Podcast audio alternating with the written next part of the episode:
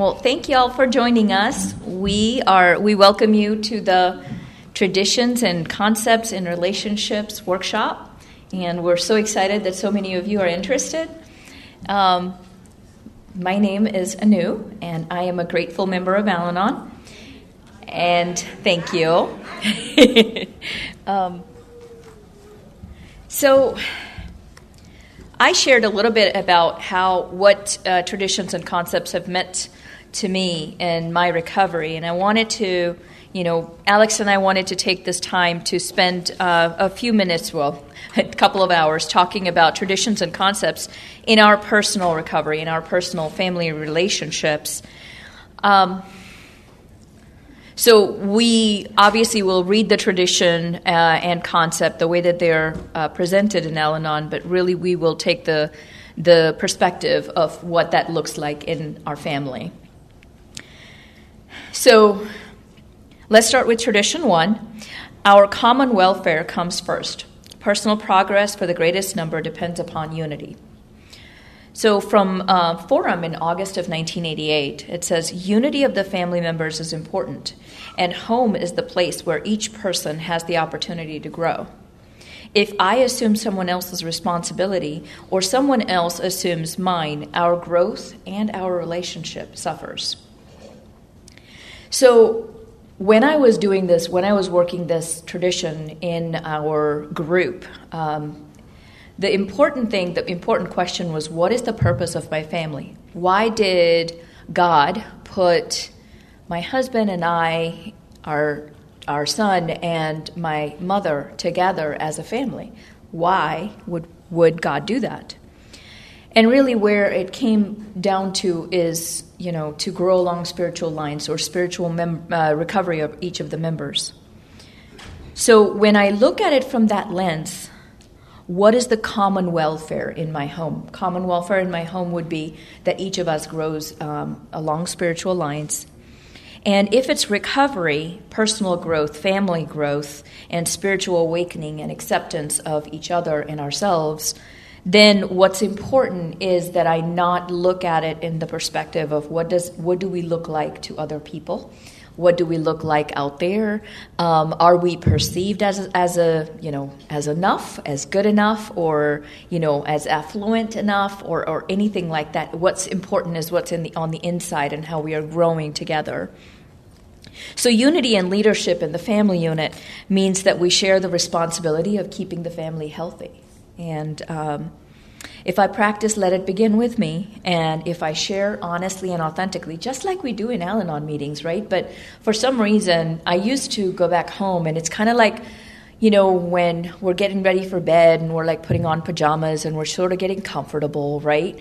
I used to be on my best behavior at work, be on my best behavior in an Al Anon meeting, and then I would go home, and it's like I was taking off all the best behavior and putting on these like really comfy, um, really um, um, not helpful pajamas of character defects, you know. And then my family came across all of those not, you know, not friendly and not helpful character defects. That's what I was doing at home. So, what this tradition tells me to do is if my family recovery is more important, then I have to be vigilant just like I'm vigilant in an Al Anon meeting, I have to be vigilant. I have to watch for how my behavior is and what I'm looking um, for in my family and really concentrate on my family's recovery.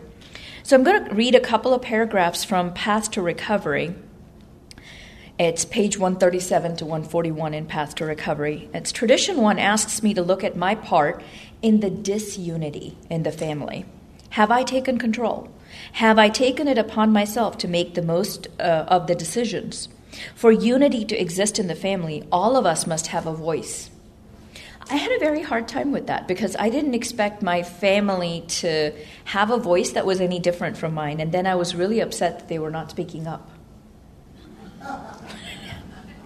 no one voice is more or less important than anyone else's.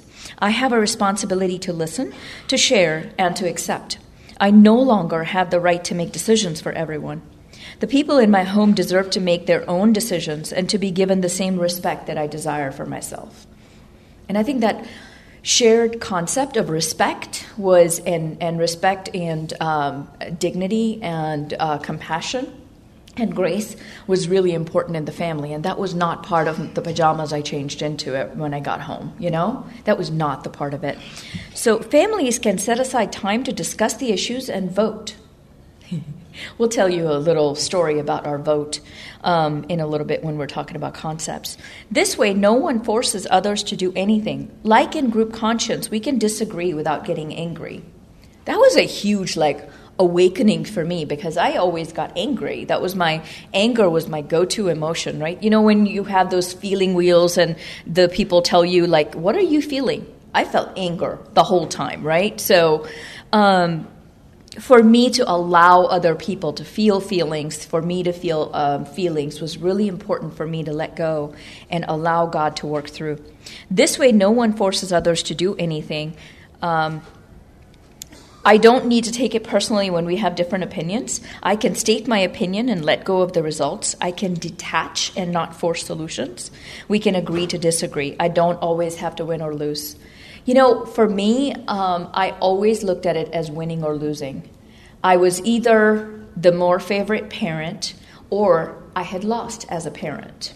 So I was constantly, you know, telling my child how much better I was with, you know, than his father you know, I, how much better I was as a parent than any other parent out there, as if I needed to get some kind of a number one parent award. You know, but but unfortunately, this is where my my character defect of greediness came in. I wanted to step on my husband's head to be able to be the number one parent. And I'm, you know, I'm not proud to admit that, but it would be authentic for me to admit that. That I would say, some, you know, how his father had not measured up so that I would be the better parent.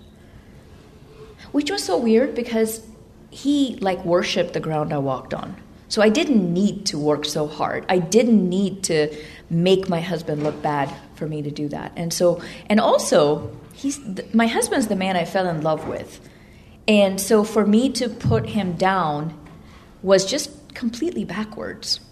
So, Moving on to tradition two. By the way, um, Alex and I put together a tradition and concept questions guide that we were wanting to leave you with. And what I talked to Tammy uh, um, about is we can share with her the Google document that has three questions about how to use tradition, each tradition and each concept in your family relationship. And we were going to send it to her so that she can then share the PDF with you guys. It's just three questions so that it's not overwhelming. We have 20 where it came from, but we'll just leave you with three each. Um, tradition two For our group purpose, there is but one authority a loving God who expresses himself in our group conscience. Our leaders are but trusted servants, they do not govern.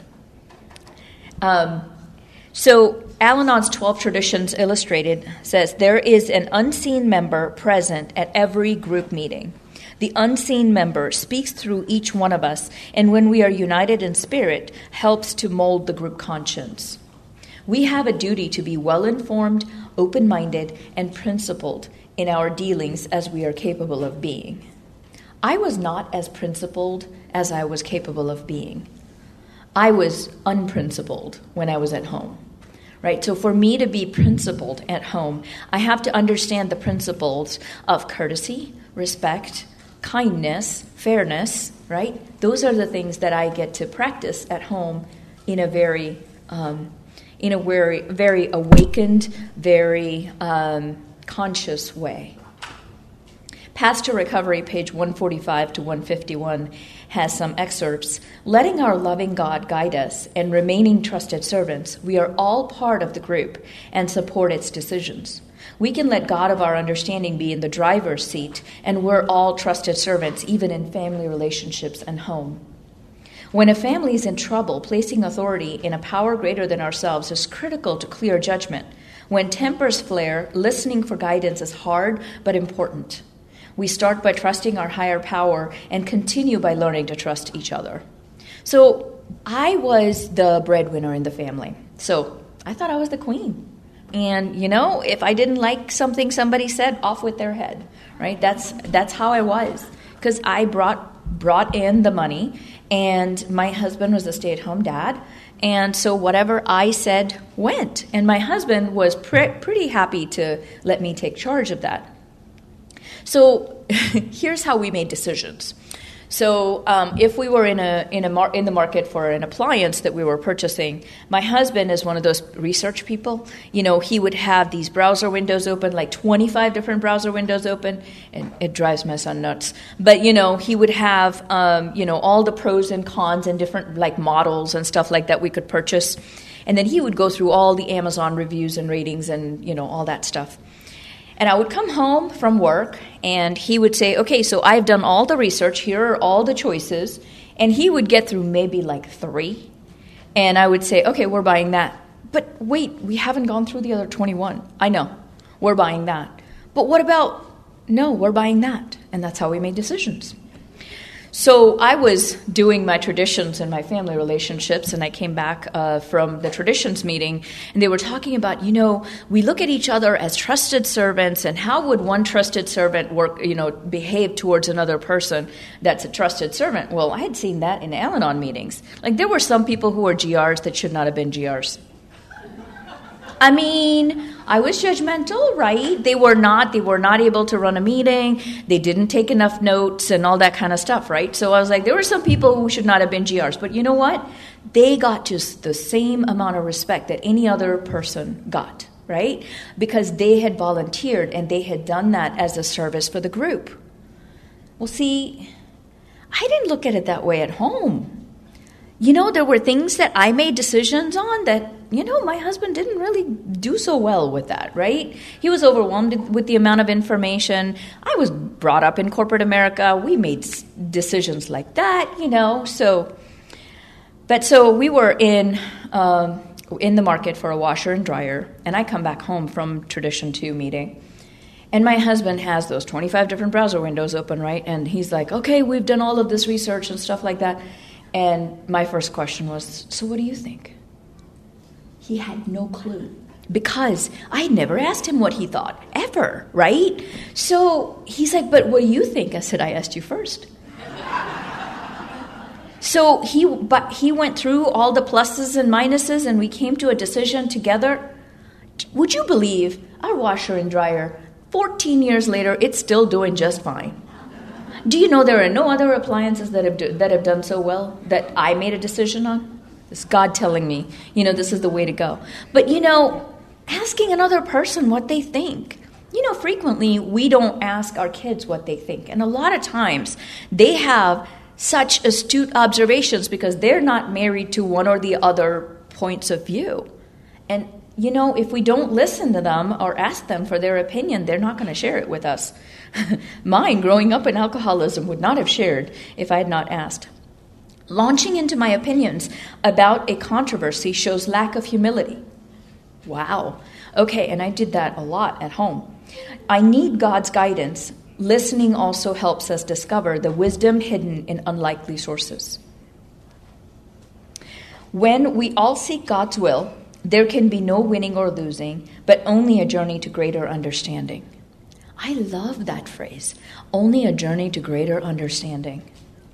The concept of win lose is based on ego.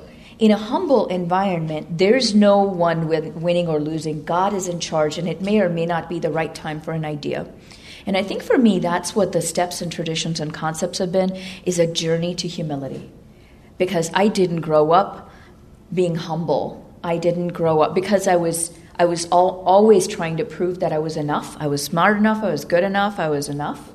That I was constantly comparing myself to other people and trying to be better than. And what went away with that is humility.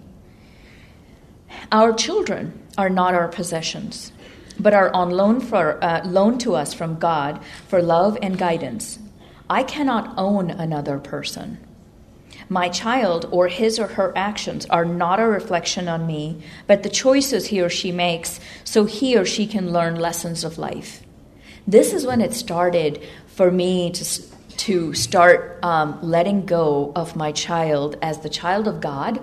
My job was to make sure that he didn't like run into the road and kill himself. That was my job, right? The rest of it's up to God. And um, I'm a trusted servant, entrusted this child to teach him, uh, teach them right from wrong. I can't prevent their mistakes, and that helped so much. And from 12 Steps and 12 Traditions of Alateen, it says, in a home practicing tradition two, there is no one person to whom the family turns in times of crisis. Every time a problem arises, it can be discussed with all the members, keeping the traditions in mind. So, tradition one and tradition two, and Alex is going to pick up. All right. Hi, I'm Alex. You guys are going to hear me speak for a few minutes, so buckle in. so, I'm to be I'm to be talking about traditions three, four, five, and 6. Tradition 3 the relatives of alcoholics, when gathered together for mutual aid, may call themselves an Al Anon family group, provided that as a group they have no other affiliations. The only requirement for membership is that there be a problem of alcoholism in a relative or a friend.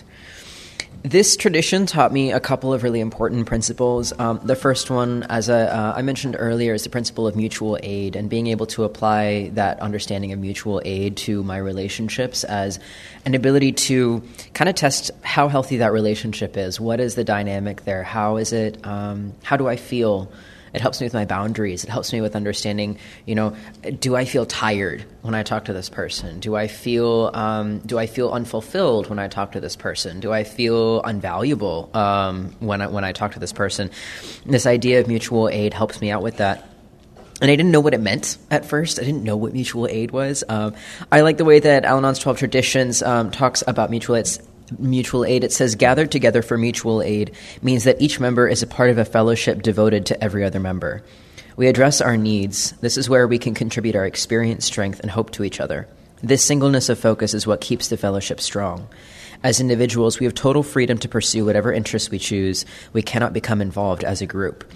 So, this understanding of what mutual aid meant in a group setting was sort of like a I don't want to say a training ground, but it was a way for me to see it walked out so that then I could practice it outside of the rooms where other people didn't know the traditions and I did, and I, I was you know trying to operate based off of them. Um, just kind of a, a, really relevant current example. I have a um, a member of my, my family of choice who, after I moved, I found that there were ways that our relationship um, changed because we weren't in the same place anymore and we weren't able to engage with each other in the same way. And one of the ways that we struggle is with mutual aid. Um, we do really well with companionship, but not so well with, well with mutual aid. And it's only because I have an understanding of these traditions and how they apply that I was able to see that. And before, I probably would have been like, well, something is wrong. Something is wrong, and that means that the whole friendship is bad. And that's not what it is at all. Um, being able to understand what mutual aid is, that we in contributing our experience, strength, and hope to one another, we're having kind of a, a communication mismatch. Uh, being able to see, oh, we're we're kind of we're not able to relate on certain ways, and so we're we're lacking that kind of support and comfort. There means there's ways to um, develop that. There's ways to work on that. There's ways to be able to, to discuss and move forward and talk about how can we do this to help one another the way that we would in group conscience in the fellowship we're able to have group consciences in this relationship rather than just you know throwing the baby out with the bathwater. Um, one of the other things that this tradition teaches me is uh, the only requirement for membership is that there be a problem of alcoholism in a relative or friend. This teaches me about belonging. Uh, one of the the ideas that's repeated frequently throughout our literature when it refers to the traditions and the concepts is that belonging is a fundamental human need. Um, and a lot of the ways that the legacies help define um, or help help protect this safe space in the program talks about belonging. This program is about belonging. When I think about uh, my relationships, I have had a history of feeling very fragile in the relationships in my life. By relationships, I mean like literally anything, like friendships, you know, family, et cetera, et cetera. Um, but I feel very fragile in the, in the relationships I have because I don't feel like I belong. Walk through the world feeling like I don't belong.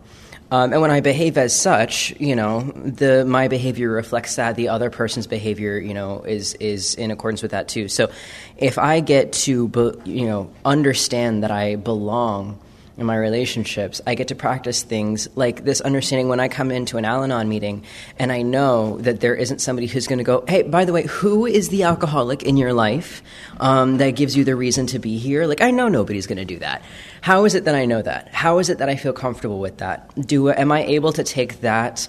Um, faith in this program and that obedience to the unenforceable, that awareness and that trust in all of you. Sorry. Um, um, am I able to take that trust that I have for all of you, and am, am I able to place that in my personal relationships? And one of the important parts is, am I practicing that with the other person? Am I um, allowing them to show up and belong in the relationship, not based on what they're doing, not based on a particular requirement for membership, but just because they're there, because we get to participate in this. We have chosen to participate in this together. Tradition four. Tradition four is my favorite tradition. Um, tradition four each group should be autonomous except in matters affecting another group, Al Anon, or AA as a whole. It's short and it's sweet, but this, this changed everything for me. Um, as I mentioned earlier, I struggled a lot with boundaries. I really didn't know what boundaries were. I, I considered boundaries like a, like a dirty word because I thought it meant like that's when you stop loving people, is when you have a boundary. Um, having boundaries has opened me up to be able to love people in a more free way and in a far more healthy way. Um, so the way the, the ways that that bridges that the idea of autonomy. Um, so uh, autonomy uh, autonomy breaks down to auto and nomos. Um, that's the etymology of it. Auto is self, and nomos is government. So it, it literally means self government. And uh, there's actually a reading from Paths to Recovery that talks about this. Um, okay. Autonomy refers to the right of self government. Autos is self, nomos is law. In this disease, we often learn ways of reacting that require no self government at all. When a certain situation occurs, we think, say, or do what we always have. The button is pushed and the old tapes play. We act like automatons, machines that act mechanically, automatically. There is no thought, just routine action to whatever is going on. And so, this idea of autonomy required me to really dive into my uh, step four. Uh, this is one of those. There are uh, we we had the privilege of working in our group that went through the concepts and the traditions, we also looked at laterally working through the step, tradition, and concept of each um, kind of layer, each number. And um, some of them, personally, I connected more, like the, connected the dots more, and some of them not so much. But um, the fourth connected really well step four, tradition four, and concept four. In step four, I have to have an understanding of who I am and what's going on in here where like what ooh so sorry. Um, who i am before i'm able to bring that to anything else before i'm able to bring that to a group before i'm able to bring that to a relationship before i'm able to understand where do i stop and someone else starts so once I understand who I am in my inventory, I can then pay attention to what is it that I need and what is it that I can provide. Um, what is it that I? What are my interests? What are things that I'm willing to do? What are things that I'm not willing to do? And that required a lot of thought um, because I hadn't considered that before. I was just like, well, if someone else needs something, obviously I have to do it, and that's not always the case. I'm learning that when other people are disappointed because I don't meet their expectations, that's not my responsibility unless I contributed to them having those expectations. Uh, that was that was that blew my mind. I spent a long time thinking I needed to make amends for people being disappointed in me, and that's not necessarily the case. So tradition four, once I start paying attention to what is it who is it that I am? What can I do? What do I need? Uh, this also then when I when I when I take that's like the training wheels, and then when I take it out into the real world and I and I interact with another person, the other part of that is that I don't get to go reach over into and stir their pot. I have to understand that I stop at a certain point and be willing to allow the other person willing to allow like other people are living their lives whether I allow it or not, but it's this illusion of control, right?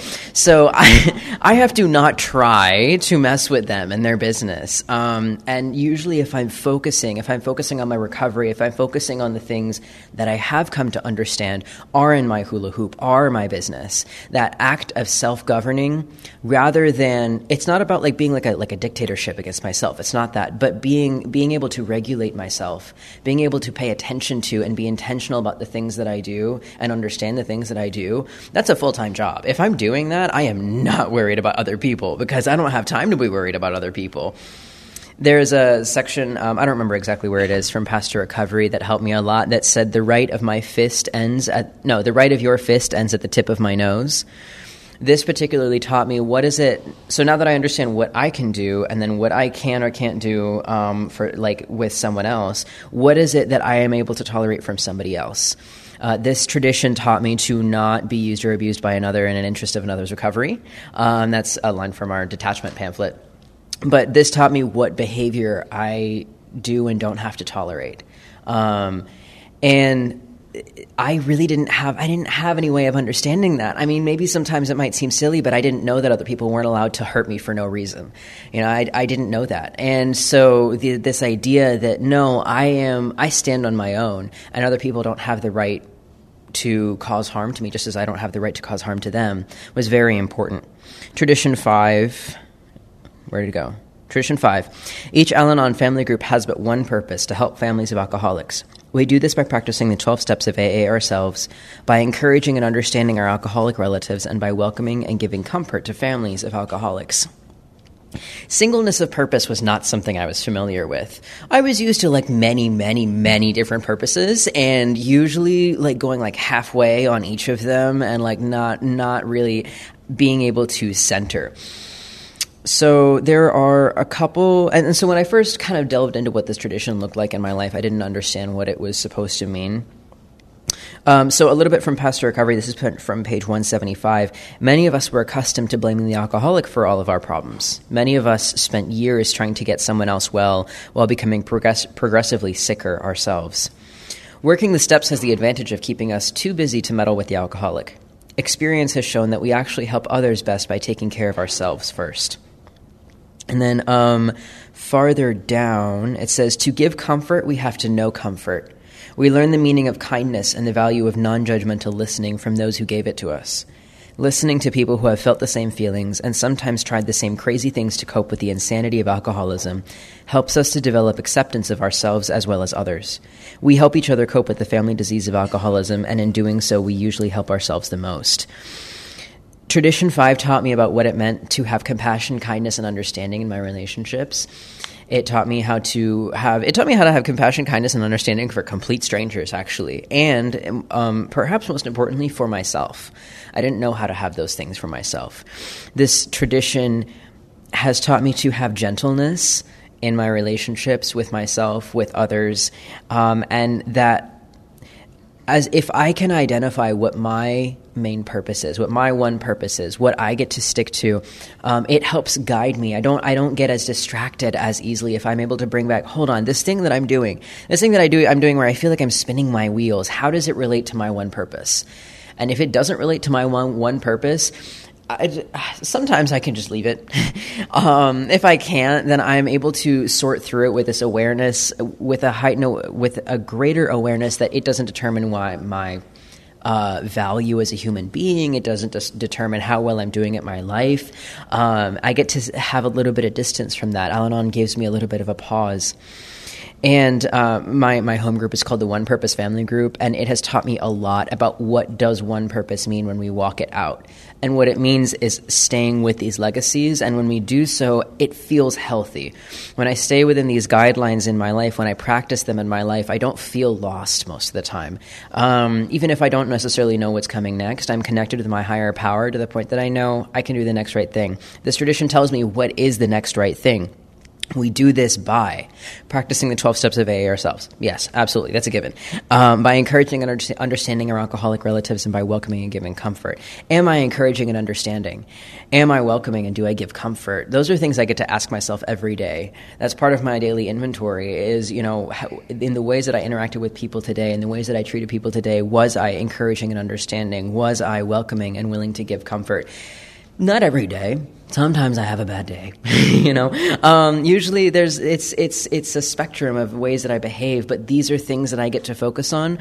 These are things that if I work toward, you know, if I'm growing along spiritual lines, these are the spiritual lines that I know that I have the opportunity to grow toward because that's the kind of individual that I want to be able to show up as. Tradition six Our family groups ought never endorse, finance, or lend our name to any outside enterprise, lest problems of money, property, and prestige divert us from our primary spiritual aim. Although a separate entity, we should always cooperate with Alcoholics Anonymous. This is my second favorite tradition. And um, when I first read it, I was like, yeah, yeah, yeah, a bunch of mumbo jumbo. I don't know what that means. Um, I'm, why would I relate to endorsing, financing, or lending my name? However, when I thought about it, I did indeed endorse, finance, and lend my name to a lot of different kinds of people in a lot of different kinds of ways. Um, the most obvious one was financial. I was able to identify that pretty quickly. I um, would spend money on other people just sort of like indiscriminately. Like I would just, I would lend people money, I would buy them things, um, but there were always strings attached. And so there were always resentments attached, there were always expectations attached. And I always did that because I was seeking from another person to give me approval for being good enough to be in that relationship with them. Um, I was seeking their approval on I'm a good enough person or I'm valuable. I always assumed there was something I was compensating for. And so I would think that if I paid for someone for something, then I had a little bit of leeway for the fact that I was inevitably going to be inadequate to them. So I was I was walking around seeking for someone out there to tell me I'm okay and that also involved when I uh, endorsed and lent my name out. I, I like to be the person that. Um, I, I had a friend who was very like very much like a butterfly. Like they were always kind of flitting around, and and I really enjoyed that people would be able to come to me and go, "Hey, where is so and so?" And I would know exactly where they were, what they were doing, where they were going next, and I was like, "Okay," and these are the things that I have set out for them to be doing today, and um, I, I, loved that role. I love to be people's keeper. I love to, um, and and it be, it gave me a sense of fulfillment. It gave me a sense of value to do so. Uh, in the process, though, I always ended up feeling taken for granted because I was doing something that they didn't actually ask me to do. And uh, I was still seeking validation from externally, and it, and it never actually satisfied that part of me that wanted to feel like, okay, now I'm valuable, now I'm okay. So, what, it, what was involved in this tradition actually for me for practicing it? Um, I had to stop giving so many gifts, which was um, really hard to do. I had to stop paying for people. I had to stop lending money to people. and stop giving people so many gifts. I mean, like of course, like Christmas birthdays, but um, I needed to scale back the amount that I was doing that and and look at my intentions, to pay attention to my motivation. Uh, what was my motive in giving somebody this and paying for them for this? And also, when I, I, I, stopped lending people money. If they wanted, if they needed money and I believed in what they needed it for, I would just be like, I'm giving this to you. If they chose to pay it back, okay, but I wasn't holding that over them. And I also needed to make sure that it was not causing me any kind of financial hardship um, because that was the responsible way of operating. And that meant that I didn't have expectations about that. I was giving freely. And what what I didn't expect to happen is that now I've gotten to a point where I feel comfortable giving again, giving people gifts again. I um, just uh, earlier this year started uh, got, got into a new relationship, and I'm able to like give gifts again. And there's a freedom that I have now in doing so, um, where I don't feel any kind of expectation. And they might have their own issues about like, no, I feel like there's expectations now. I'm like, you're welcome to feel that way, but I don't have any. I'm giving these because I saw this thing, I thought of you, I thought you might like to have it, and that's it. That's completely it. I don't want any kind of. It's not an ego gratification thing at all. And that is such a gift because I hadn't experienced that before. I thought that if, if I gave, it always had to mean something about me.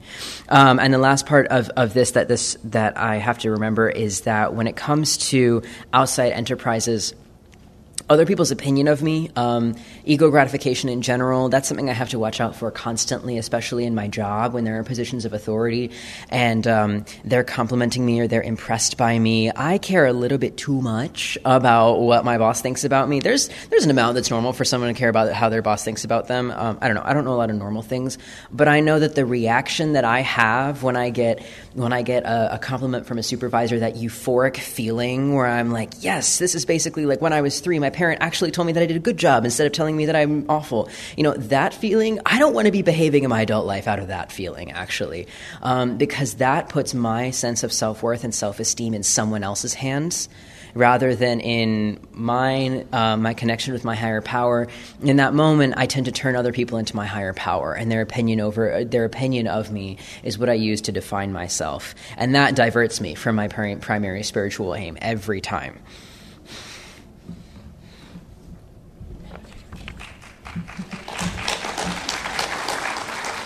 By the way, y'all are um, welcome to get up and take a bathroom break if you need to. We are going to keep going because we've got a full couple of hours. So, tradition seven talks about every group ought to be fully self supporting, declining outside contributions. And so, you know, a lot of the things that's, that's discussed here is fully self supporting financially. And I was like, got that. I'm the breadwinner. Don't have to worry about that, right? I am completely self supporting. Well, here's the, here's the reality of the situation. Emotionally, I was not self supporting. I was not self supporting spiritually. I would be lost if I didn't get an opportunity to talk to my son or if I didn't get an opportunity to talk to my husband. I would, so this is the, not kidding. This is exactly what I used to do. I would drive home from work. I, you know, had a 45 minute drive. And so I would call uh, my husband and I would start ranting and raving, right? So corporate America was a was a joke every day. So I would like rant and rave to my husband and tell him about how my day was, and so and so did this, and such and such, and you know, here's what they said, and do you know how crazy this is? And my husband would like, you know, be the wise counsel, and then I would come home. I was talked out, right? I mean, I had had a 45 minute conversation. Never asked him once how he was doing, right? Um, and so I would come home and I would pretty much like say, "Hey, honey," and then go back to the to the back and spend time with my mom and with my child because I hadn't talked to them. I would not talk to my husband, and then I was I was wondering why he was upset. He felt used. I don't understand why, right? Because I was I thought I was having a conversation. No, it was a one-sided conversation. So for me, uh, my first sponsor said, I want you to call me and not call your husband. I was like, she's trying to break me up. She's trying to break up my husband and I. She's trying to break up my marriage. No, and, and what she was trying to do is take this unhealthy obsession that I had and this this unhealthy relationship I had where I would put him down because he wasn't earning and he wasn't responsible in certain way. But at the same time i would go to him and depend on him unhealthily um, to listen to me and give him give me guidance. And then after that not have a thing to do with him when i came home. Right? So she was trying to break me of that habit and what was interesting is after a couple of months, I think I happened to, like, I wasn't calling my sponsor at the time and I called him instead. And I, I picked up the phone, he picked up the phone and I said, Hey, honey, it's me. How are you? How was your day? And I was quiet and I listened. So it, it put a different spin on the relationship, it put a different feel on the relationship because I actually cared how his day was and actually listened to how his day was. We interacted about his day. And he would ask me, How was your stuff? And, you know, I'd already, you know, talked to my sponsor or journaled about it or something like that. It was okay. It was just, you know, crazy corporate day. And that's it. So he did, he's never worked the traditions in his recovery. Doesn't matter. You know, it's like it's it depends on me. It's my responsibility. Nobody else has to work the traditions in order for us to be healthy. I have to work the traditions. Let it begin with me. So, in Paths to Recovery, um, it says in pages 193 to 203 as in any family, there is more to support than just bringing home the paycheck. How does Paths to Recovery talk just to me, right? I don't understand. There are dishes to be done, beds to be made. It is unhealthy for a group to let a few members do everything. The volunteers are likely to feel overwhelmed and underappreciated, while those not involved feel left out and discounted. Lois W. said, Purse strings can become ropes that can choke us. It is human nature that a person who gives someone money may have expectations about how it is spent. And absolutely, whenever I wanted to, you know, whenever I lent money, I was scrutinizing every way that they they spent money because whether they spent the money I lent them or not, I'd be like, well, if you have time to go out there and eat that kind of a meal, you could actually pay your bill. You know, I don't need to help you, right? Um, in my personal life, I need to be self supporting socially, spiritually, emotionally, mentally, and physically. I cannot depend on another person for my happiness. This was such a wake up call for me because I was expecting outside contributions. I was expecting someone else to make me happy. I was expecting someone else to tell me I was okay, someone else to make me feel okay, that I was enough. And that is not, not necessary. It comes from here. My moods and attitudes are something only I can control. No one else can control me unless I give them the power to do so. Unless I rent them space in my head, they can't get in it. Wow, that was mind blowing to me. Tradition 8 talks about Al Anon 12 step work should remain forever non professional, but our service centers may employ special workers. I need no technical training to do the next right loving thing, right? I don't need to be an expert. I don't need to be a PhD in psychology to be able to help another person. I don't need that. Um, and that's what heals the family relationships. We don't need to have some kind of a qualification in order for us to do our job in a family. My job is to keep it simple and based in Al Anon principles. And so my job is to have to, to act as love in action. And I think more and more I'm realizing the longer I stay in recovery, the longer there's only one thing that's important, and that's love. There's not anything more than that. All I need to do is love. All I need to express is love. All I need to share is love. And am I operating from love? I can practice the principle of rotation of service. Well, I didn't rotate any service because I was better than anybody else, right? So I didn't rotate service. If someone is willing or a- and able to take on a task that I currently perform, this spiritual principle teaches me to let go and let God. And once the responsibility is transferred, I must be quiet and let the next trusted servant work without interference. Oh my gosh, this was a huge, tall order because this meant that if I asked my husband to do something that I'm pretty good at doing, um, I needed to let him do it to the best of his abilities. You know, and, and I think that what helped me a lot is when I was struggling with service, my service sponsor, I would frequently call my service sponsor and say, Do you know what, you know, so and so said such and such. Oh my God, that's the wrong thing to do. And they said, You know what, honey, you're not going to break Al Anon. oh my gosh, okay. So I took that into my family and I said, You know what, I'm not going to break love. But I need to just act as a responsible person. Tradition 9 says our groups, as such, ought never be organized, but we may create service boards or committees directly responsible to those they serve. This is yet another reminder for me from God that says, uh, You're not the queen. We're not an organization. You're not at the top of it.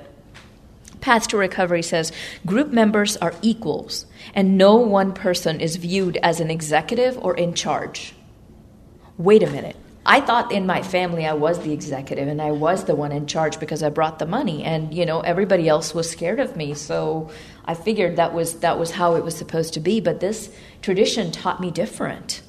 And you know whenever I was unsure of how this was supposed to work in my family I would always look at the Al-Anon family groups and see how that works because I loved how there was nobody in charge and we would get come together and we would start the meeting on time and if if the person that was supposed to bring the topic was not there then somebody else will will pick it up and and we will have a meeting.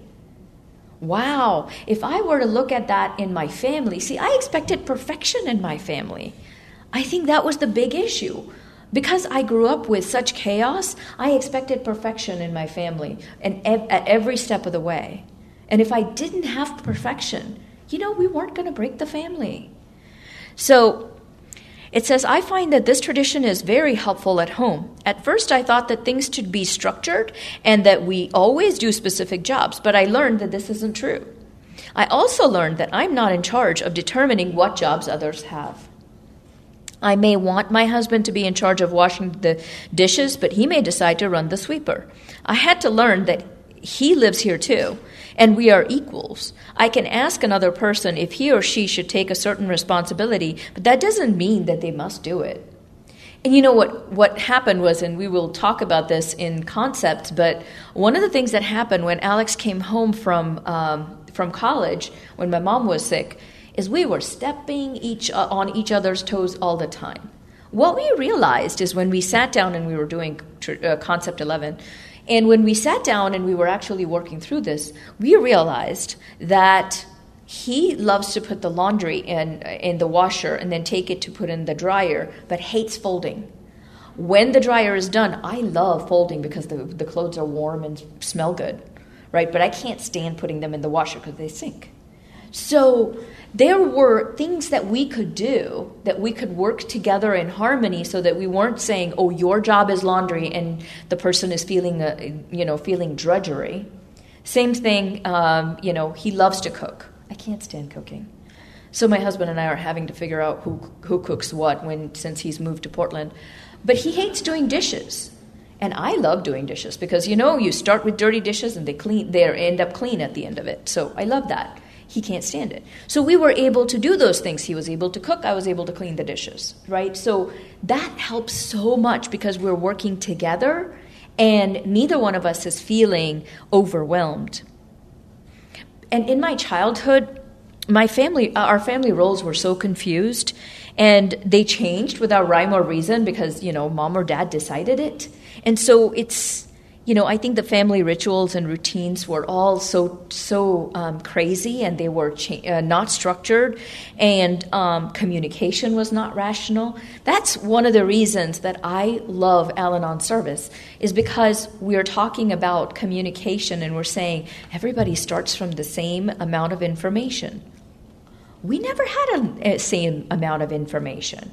We, you know, some people had the information, other people were just, you know, if you ask a question, it's like, shut up, no, you can't ask this question, right? Or no, you you don't need to know. This is this is all the information we're going to share with you. And so the, the decisions that were made were lopsided.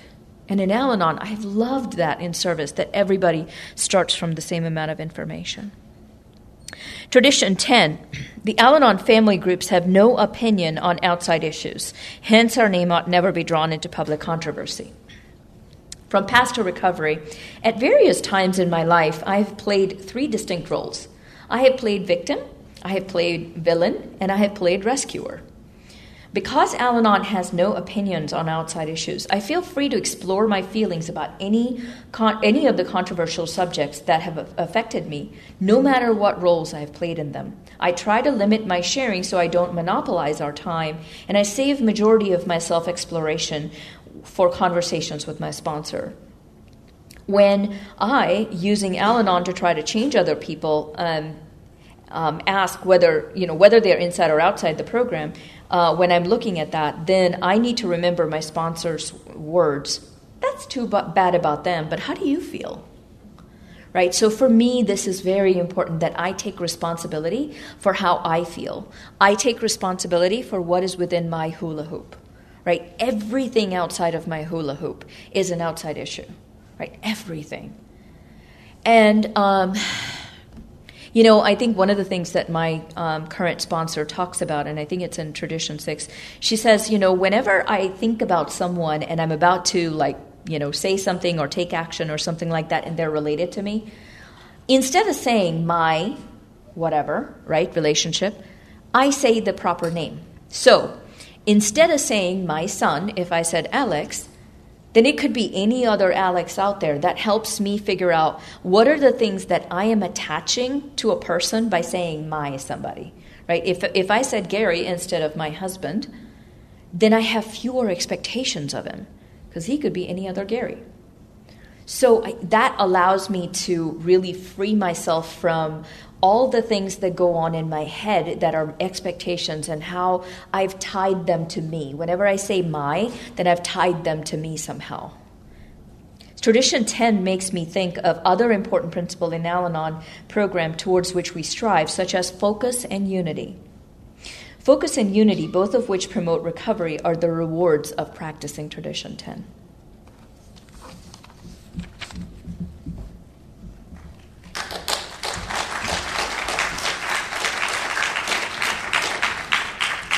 Tradition 11. Our public, re- our public relations policy is based on attraction rather than promotion. We need always maintain personal anonymity at the level of press, radio, films, and TV. We need guard with special care the anonymity of all AA members. And I want to um, open this one with a reading from Courage to Change. Um, it's on December 8th. Nope, it's not. It's on the De- December 9th. When I reflect on Tradition 11, in, in which Al Anon's public relations policy is described as being based on attraction rather than promotion, I take a fairly personal approach. What this tradition says to me is that my first responsibility in Al Anon is to learn to keep the focus on myself and to do my level best to live this program one day at a time. If I am not walking the walk, there is little point in talking the talk. That is, if I am not demonstrating recovery for, recovery in my life to the best of my ability, then talking about the program may be nothing more than a substitute for living it. In this regard, I find that I am very likely to feel most compelled to urge others to attend Al Anon when I am most in need of a meeting myself. Today's reminding, reminder before I start telling people about Al Anon, I might consider posing this question to myself Did they ask? The quote, example is not the main thing in influencing others, it is the only thing, from uh, Albert Schweitzer. Um, this tradition was particularly hard for me to wrap my head around because I wanted to fix so many people. And the thing is, I found so many people affected by alcoholism, and I found the solution. So, like, listen, if if they fell and skinned their knee, I would give them a band aid. You know, why would I not um, uh, drive them to a meeting when they didn't ask for it? And what I ended up finding was that it was a substitute for me working my program because it was yet another example of me not minding my business, of me wanting to change the way that others were. I had a very hard time with accepting the idea that people might not come to recovery. There might there might be people who have been affected by alcoholism who for whom Al-Anon is not their answer and I, I get to be okay with that. I get to um, not think that somebody's less than. I would I, I had a habit of being like, okay, yeah, but like they would be better if they did come to the program though and and uh, my grandmother actually taught me this this lesson she um, because she had her spiritual path and, and she came to a couple meetings but but al-anon was not was not her thing and I had to learn to love her exactly where she was and understand that she's been affected by the disease of alcoholism and she has found ways of healing and, and coping that, you know, bring her to be the person that she was and it wasn't my business to force my solution onto her. That that we had different experiences. We had different experiences different needs different ways that we related. There, it's not that my way was the right way and her way was the wrong way. There wasn't a right, right and wrong, wrong way. There were just different ways that we were operating. Um, and that when I get when I get drawn into the idea of other people should do things my way, that I'm usually not focusing on my recovery at that point. Um, And the idea of personal anonymity and uh, guarding with special care the anonymity of all AA members, personal anonymity teaches me that I am not, I mean, obviously, I'm not the Al Anon spokesperson, but when it comes to my personal life, I get to practice anonymity as humility. Um, and this really ties into Tradition 12 um, a lot. But from Paths to Recovery, there's an excerpt that, that, that kind of encapsulates this for me. Remember, we are a fellowship of equals. Equality allows the most long term, service oriented person among us to go to a meeting and ask for help. Equality keeps us humble enough to continue to be teachable and focus on our personal recovery. Tradition 11 teaches us to lead by example. Um, and there's another part actually on 227 that says defining the difference between attraction and promotion is difficult. If a family member feels safe and wants what we have, that's attraction. As we begin with peace and serenity in our own lives, we may become eager to share the program with others family, friends, the public. The problem is that those who need it don't always want it. We can share our experience, strength, and hope with them and be a good example of Al Anon recovery by practicing its principles in all our affairs. And that last sentence about um, we get to share our experience, strength, and hope with them and be a good example of Al Anon recovery um, by practicing its principles. This ties the two of these together. This idea that um, I don't get to tell other people how they live their lives, I get to practice my own recovery, and I get to uh, behave with humility um, and to and to try to to experience and embody humility to the best of my understanding by just minding my business. A lot of these a lot of these traditions for me boil down to minding my business, and that's two parts. That's paying attention to what my business is, and pay, and not paying attention to what other people's business is. And so, what's mine is practicing these principles to the best of my ability. And um, and in doing so, I get to be a resource for others in my life. I've had a couple people. I thought I thought with this tradition that I was going to have hordes of people coming to me and going, "You are so much, you are so serene, you are so much better than you used to be. Tell us, how is it that you have had this this magical transformation?" I was going to be, I'm going to be like, "Be seated, I will tell you," you know. no, nothing of the sort happened. Um, I had a couple people be like, "You're less nuts than you used to be," um, but that was kind of the extent of it. but what did happen is I was able to um, nurture the relationships I had in my life, and even if I wasn't, even if folks weren't coming and being like, "Hmm, do I? Do, can I come to this program of Al-Anon that you come to?" Um, I was able to pass along principles, principles of this program that I was practicing. I was able to practice these as I practiced the traditions in my relationships, in my family. Uh, um, I there changes happen. You know, there's in some of our literature it talks about in the equation of A plus B equals C. If I'm A, the other person is B, and the result is C. Even if B never changes, if A changes, C is inevitably going to change. So what that means is if I live this program, if I practice these principles in my relationship, C inevitably changes, even if B never does.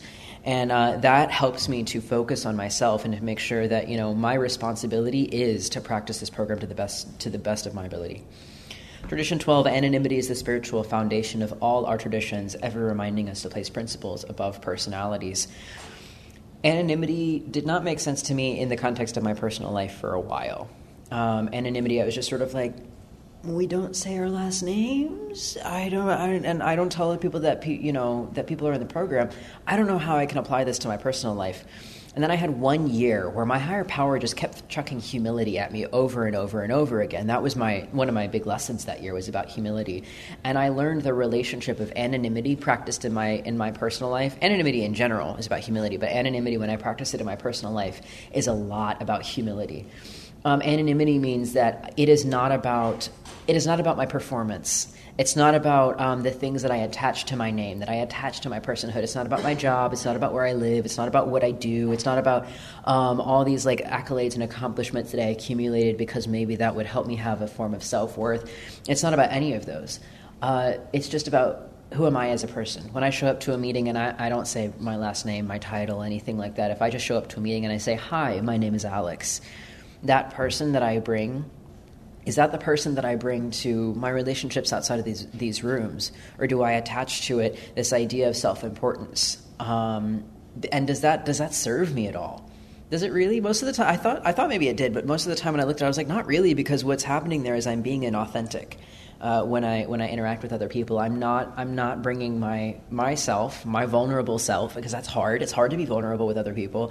I wasn't bringing my vulnerable self to other people and going, "Hi, this is who I am." I was I was covering it with this this protective shell of, of ways that I, I identified myself in other way in you know outside of that personhood, and a lot of times that pushed other people away. And in, in practicing practicing anonymity meant that I understood I was on a completely equal playing field with everybody else. There was no ladder. I assumed everything was a ladder. Everybody was higher or lower than me. Everybody was either on a pedestal or in a pit. There was no in between. And anonymity means that, no, actually, I'm one of many. I'm not special. I, it, it, it, it ended my terminal uni- uniqueness. Well, I still struggle with my terminal uniqueness, but um, you know, it, it is the antidote for it. I have to remember sometimes I'm like, I am the only person who feels this way. I'm the only one who's had this experience. And then be like, mm, no, there's so many people in the world. There's so many people, and there's so many people who have been here before. There is no way. there is simply no way. And understanding that I am on an equal playing field with every other person gives me permission to be human. It gives me permission to be imperfect.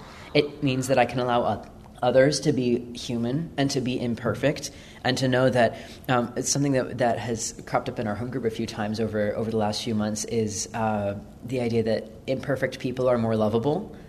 And um, I have to remember that that like I, I am imperfect and that's that's like a good thing. And other people are imperfect and like that's a good thing. I wouldn't want somebody else to be perfect. Anonymity means i don't have to be perfect and other people don't either. And it's the spiritual foundation of all our traditions. If i'm practicing these traditions that humility is the base. It is the foundation that all of them operate off of. It's not like an optional thing that i get to throw on top you know? No that humility is absolutely essential. And placing principles above personalities um, helps me with that. Placing pr- principles above personalities means I don't get to write people off so easily by just being like, I didn't like what they said. You know, placing principles above personalities contributes to the intentionality with which I view my relationships and whether or not I am making my decisions based on.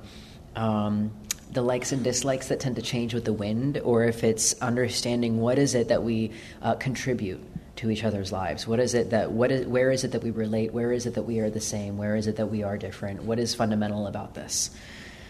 So there's the traditions. Now the fun part, we're going to move on to the concepts.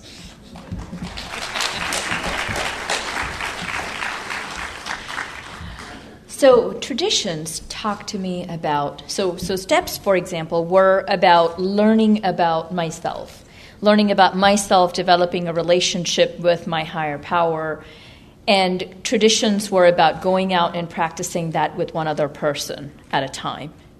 And concepts come into play when I'm working in a group. And so there I'm really looking at you know, one person may be acting in one way, another person may be acting in a different way. And I don't know if y'all have felt like that in a in a group. A lot of the times, you know, one person will push my buttons of one character defect and another person will push completely different buttons of the character defect. Pretty soon all I'm doing is acting out of my character defects. And so in concepts, that's that's where we're looking at it as, as, a, as a group when we're working with the family or working with people at work, for example. So, concept one talks about the ultimate responsibility and authority for the Al Anon World Service belongs to the Al Anon groups. So, this is where our little group that we met started meeting um, on Zoom and during the pandemic we actually had to sort of personalize it to us. So each one of those concepts, we sort of said, all right, this is how I understand it. So personalizing that, I understand it as I am responsible for myself. So this concept is all about personal responsibility because I just came off of traditions where I was starting to learn how to how to be humble, how to practice anonymity, how to practice, you know, um, you know, staying within my hula hoop. So now I am responsible for myself, and this is personal responsibility. So um, here I, I'm uh, looking at in concept one how Al Anon works says we realize we are ultimately responsible for our own serenity and our own happiness, responsible for taking care of ourselves physically, emotionally, and spiritually. So this is for, you know, this is I am responsible for myself. This is a foundation for the rest of the concepts to build on top of. So, um, in the language of our literature, this concept is the only one about ultimate responsibility and authority. The everything else talks about delegated responsibility. So, this is the only one about ultimate responsibility. So, Paths to Recovery says, I am responsible for my life. I can't expect others to do for me what I can do for myself, nor do I assume responsibility for them. I have responsibility for my life and can choose when to welcome others into it. We share together, work together, and grow individually.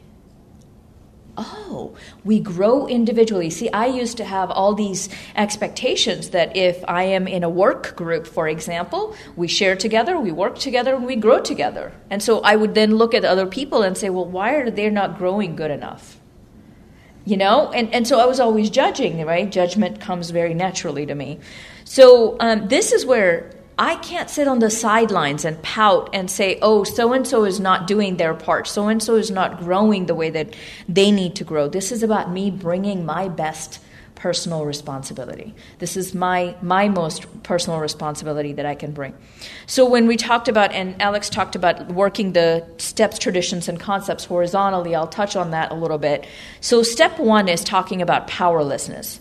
So like in my group, I'm I'm in my, on my own and on my own, I'm powerless and I cannot manage my life. Tradition one is about unity, and so for continued access to power and unmanageability, I must grow in the we process. And concept one is about personal responsibility. And so now that I'm in a in a relationship, to be healthy in a we relationship, I can learn to participate in group efforts simply for the joy of service and for more spiritual growth. One of the examples from I think reaching for personal freedom was that if I if there's supposed to be a snowstorm, step 1 says I am powerless over the snowstorm.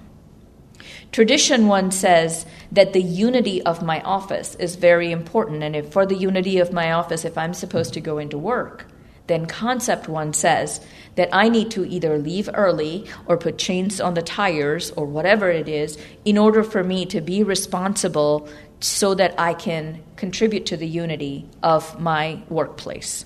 So it's, it's, that's how those steps, traditions, and concepts build up on each other. Concept two the Al Anon family groups have delegated complete administrative and operational authority to their conference and service arm. So personalizing that says the spiritual foundation of my, uh, my participation is group conscience. And how is that group conscience achieved? Delegation of duty, mutual trust, communication, accountability, and shared responsibility. So, this concept is about interdependence. I started with personal responsibility. I had to take responsibility for myself. This was about interdependence. I can't do it all on my own. All of this, if we are working together, we achieve together, um, and so we have to depend on each other. I have to put my trust in you. If we are working together in a group, I have to put my trust in you. I have to allow you to do or not do the job that you've been assigned. So, how receptive am I to other people's gifts? Do I look at other people and say, you know what, this person has this gift. I think they, I bet they would do this very well. I don't have to have my ego tied into that and say, no, no, no, I should be doing this thing. Because ultimately what's important is that we, you know, we achieve the result that we're looking to achieve together. This concept is about interdependence, which involves personal responsibility for my task and also delegation, which involves detachment with what and how the delegated task is being done. Do I try to create a mini me when I delegate a task? Guilty of that.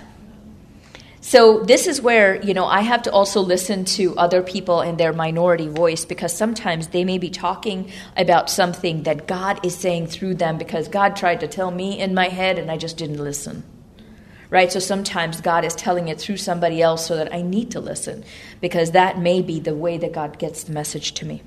Reaching for personal freedom says, I used to think the way my husband was reflected on me. I can only be responsible for me and accountable for me. I have to keep learning how to let go of what does not belong to me and make better decisions. Am I overly responsible for how someone's feeling do I feel overly responsible for someone else's survival? A lot of the times, I would feel overly responsible for the survival of my husband. He was a fully formed adult, believe it or not, before I met him. Right? It's like all of a sudden, when I met him and we had a baby together, he became a baby? I don't understand. Right? He, he was always an adult, and he will still be an adult he can be allowed to face the consequences of his action, and it's not punitive. It's not punishing, it's out of love. It's out of love that I'm, I'm asking him to be an adult that he always was. So, here, when I do step two, tradition two, and concept two, step two gives me hope because that's where I realize that I'm not alone. There is a higher power that's going to be helping me so that I can be open to his helper showing me, right? How to, how to how to handle whatever situations I have. Tradition, two, is about faith in a relationship that higher power is in charge. We are all trusted servants, the higher power is in charge. And concept two is about accountability, that in a group, I am not alone. I don't have to do everything myself. I can rely on people and I can delegate and I keep, keep an open dialogue because God works and talks through other people. So I start by trusting God in step two. I start by trusting myself in a relationship in uh, tradition two, and I start uh, I start by trusting others in concept two. So I live in the care of God in the group conscience. There is a God and He lives in you. Therefore, I can trust myself and others. See, the thing is, insanity before I came into Al Anon was thinking that I am all alone, that I need to protect and defend myself, that I have no one. It's the terminal uniqueness that Alex was talking about. Sanity for me is allowing a loving God to be the authority in the room, that God is going to give us all growth opportunities. By the way, the way that that, that showed up for me was um, Alex and I did these, you know, we split up what exactly we were going to do, and uh, I did my part before I left for Dallas back on Monday and allowed Alex to do his part because you know what? it was going to be perfect the way it came out. And if he did it, you know, Tuesday, if he did it yesterday, whatever, right? It didn't matter. It would get done, right? So to me, it's that I take responsibility for my part and trust God that it's going to be great because I know Alex's program and I know God. Thank you.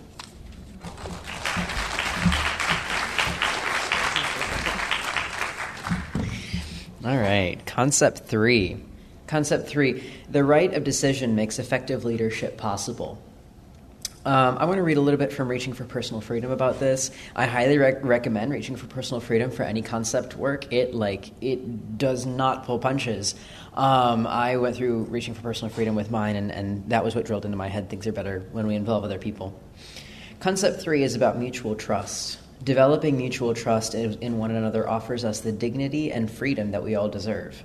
We discover that we do indeed have the right to think for ourselves and make appropriate decisions for our lives. We can share the decision making process with others when appropriate. Taking responsibility for our own lives gives us the inner, inner strength to reach out to others for possible solutions or added assistance. Placing our faith in a power greater than ourselves help helps us to trust the outcome of the decisions we make. In learning to trust these decisions, we learn to extend that same trust to others. Y'all hear where it says in there that like things are better when we involve other people?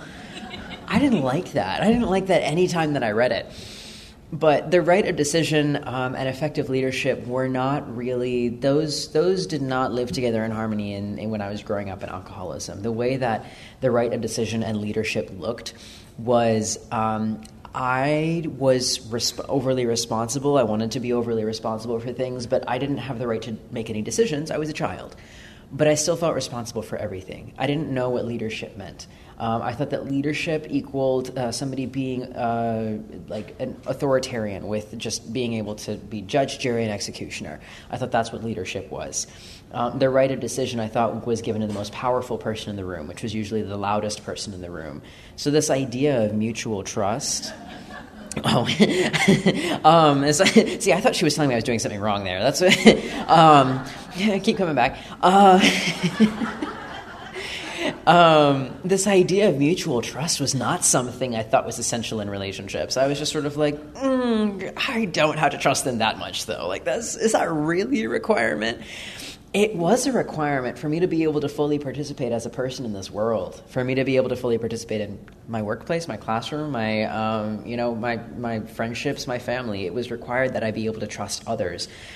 And so when it says developing mutual trust in one, one another offers us the dignity and freedom that we all deserve, I can't really fight that, you know? Like, I guess I deserve also dignity and freedom, and others do too. So I have to do the mutual trust thing and that uh, I do indeed have the right to think for myself and make appropriate decisions for my life. So the way that um, this lack of a right to uh, right of decision as I was growing up affected me as an adult was that I did not know that I had the right to think for myself. I did not know that I had that I could make appropriate decisions for my life, and this made it very difficult for me to be. Um, be able to be independent and not codependent on, on another individual because I thought that I needed somebody else to validate my decisions, my, my thought processes, my decisions about my life. I, I w- very rarely was able to be like, okay, I have determined my own need and I'm able to address it. It was always like I, I would think about something and then I'd be like, what do you think about that? You know, I, I would ask everybody in my life, I would ask everybody what they thought about my decision. And then I would try to like compile all this data and try to find like a, a good medium as if everybody else's opinion was far more reasonable and valid than mine was. And so, this idea that I get to have a right of decision because I get to have leadership in my own life um, was very freeing, but it was very scary because I didn't know. And I was like, well, I don't trust my own decision making. I haven't made very good decisions in the past. I don't think I trust my decision making very much. And so, that's why when it says placing our faith in a power greater than ourselves helps us to trust the outcome of the decisions that we make, that was key it required that my faith in my higher power be absolutely rock solid. My trust in others is directly reliant upon my trust in my higher power. Because if I'm not trusting my higher power, people are imperfect. People will make mistakes. People will sometimes not meet my expectations. Sometimes because my expectations are unrealistic. Sometimes I won't meet my expectations because I'm, I'm a person and I'm, I'm imperfect. So if I were to think, um, okay, I'm only going to trust that thing, trust others when I know that things are going to come out exactly the way that I want them to be, I would never trust anybody else. But what I have to trust is that my higher power knows better than I do. I have to trust that my higher power is taking care of things, even if another person is not taking care of things the way that I want them to be. So that allows me to open up to the right of, the right of decision and um, and be willing to allow others to have the right of decision because they should experience that too. That's that's what trust is. If I'm trust, trusting my higher power, then that means that I'm trusting other people as well with that right of decision. Um, because otherwise, I'm just thinking that I should do everything on my own, and that doesn't usually work out very well. Concept four: participation is the key to harmony. This one's short and sweet. I think a lot of us like concept four. Concept four for me is one of those that really, really builds on step four and tradition four. So step four, I learn who am I, what do I have, what's going on in here, what like gain like even a little bit of clarity. Tradition four teaches me, okay, so now that I know that, what do I bring, what do I not bring, what do I need, where do I stop when another person starts, what am I able to, to, to contribute? Concept four puts that into practice. What do I get to participate in?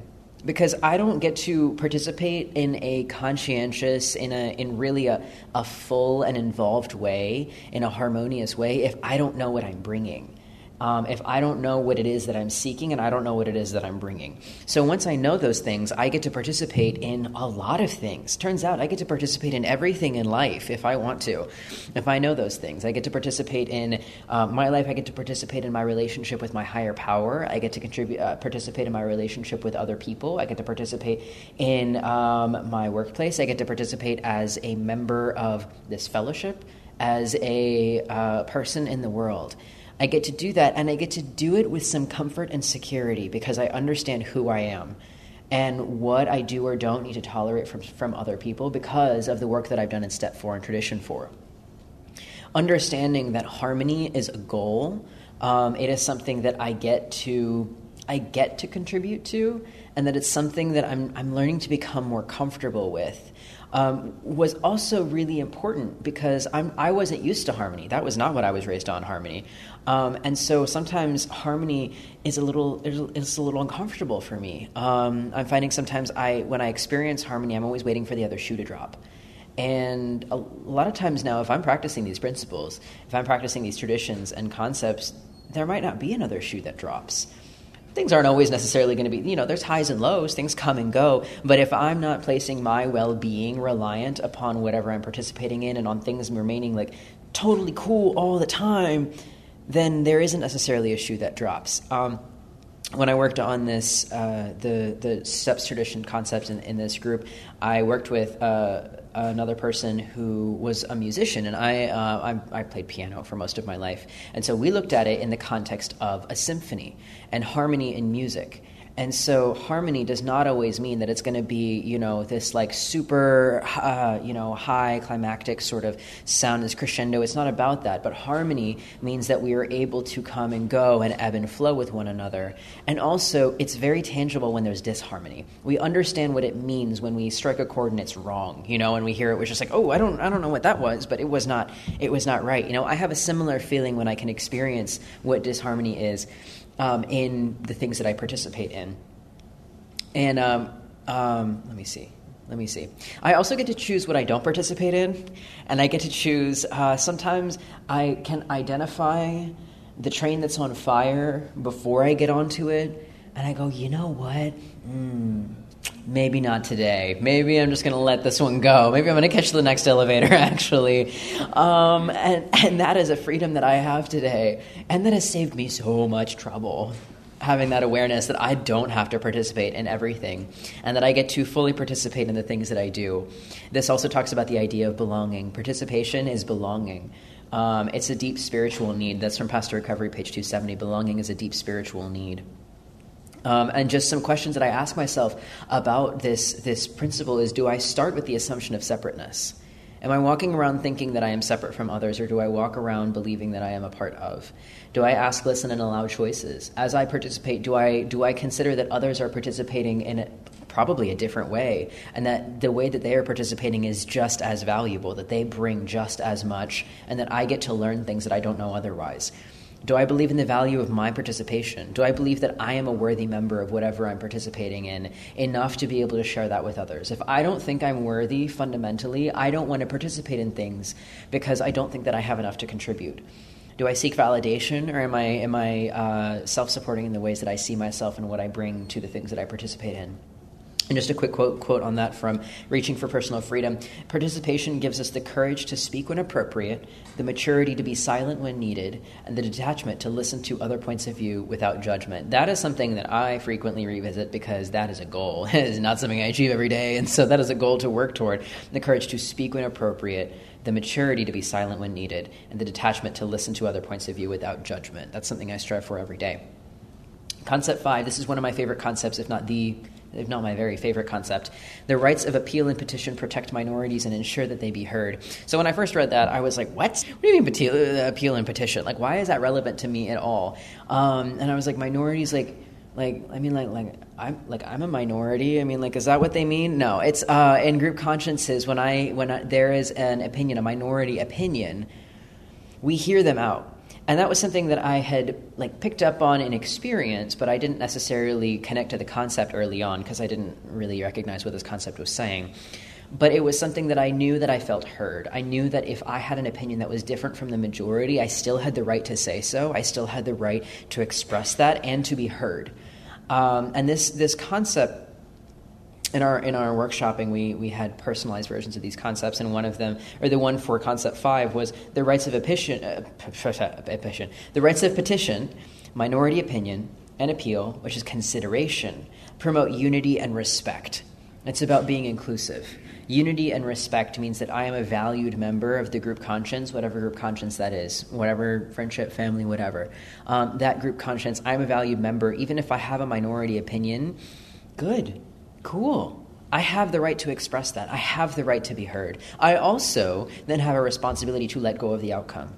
Um, I don't get to express my minority opinion and, and, then, you know, we give it the consideration that any opinion is being given, and then it, it, turns out to not go the way that I want it to be. And then I'm huffy and I'm resentful, and I'm like, well, it should have gone my way.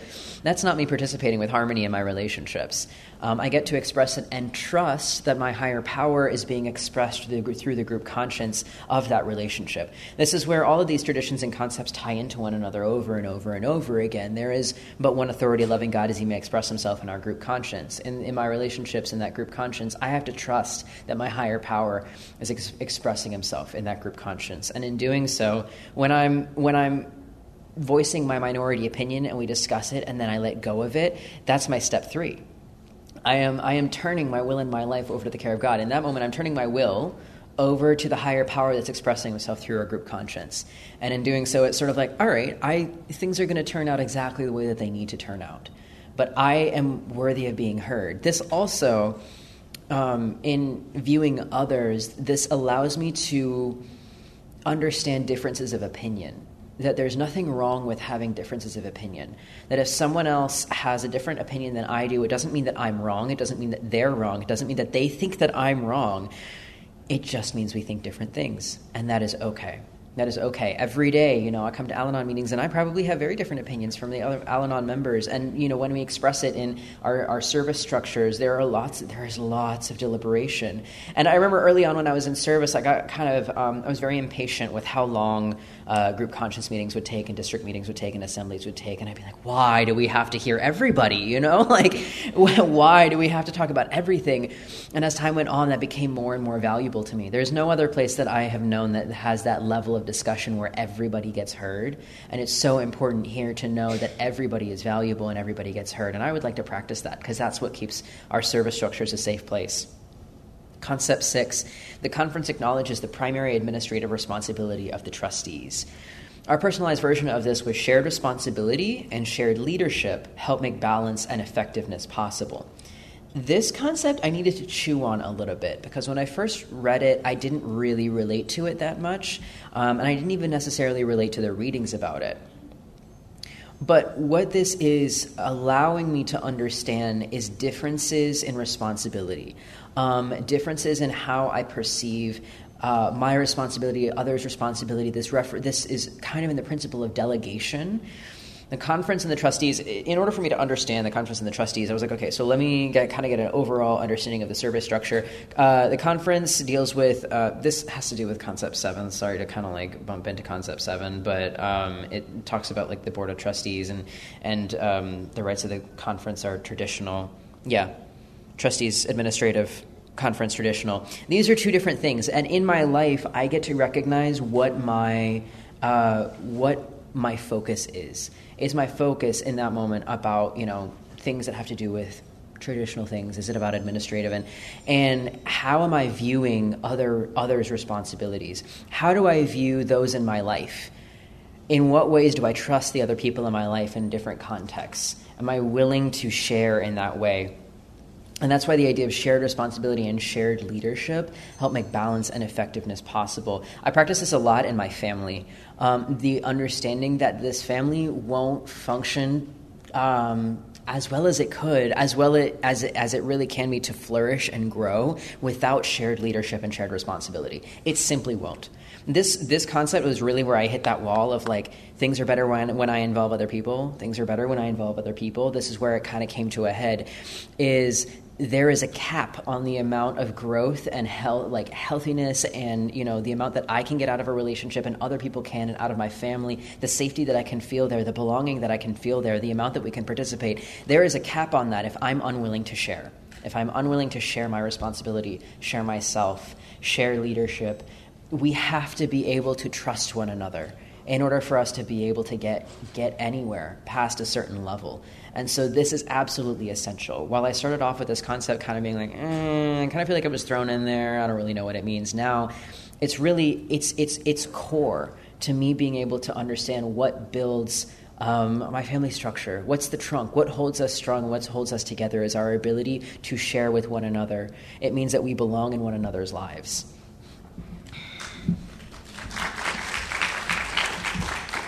All right, concept seven the trustees have legal rights while the rights of the conference are traditional. This is one of my favorite concepts. Um, it's actually my second favorite. The first favorite is concept 10. Um, personalizing this particular concept, it says in every group effort, I contribute to harmony by acknowledging my role and its obligations. And so this is all about clarity of roles. So we are in a role that higher power has assigned, and it is you know, it, it is, uh, you know, where we get into fear and uh, mess up the role that's been assigned to us. It, it is us who get into the fear mode. So this is about looking at am I depending on my spouse or my child or others for my happiness? Or am I depending on God? Am I humble or do I grit my teeth to want to do this by myself? So, this is where it really talked about the relationship that we have with our children.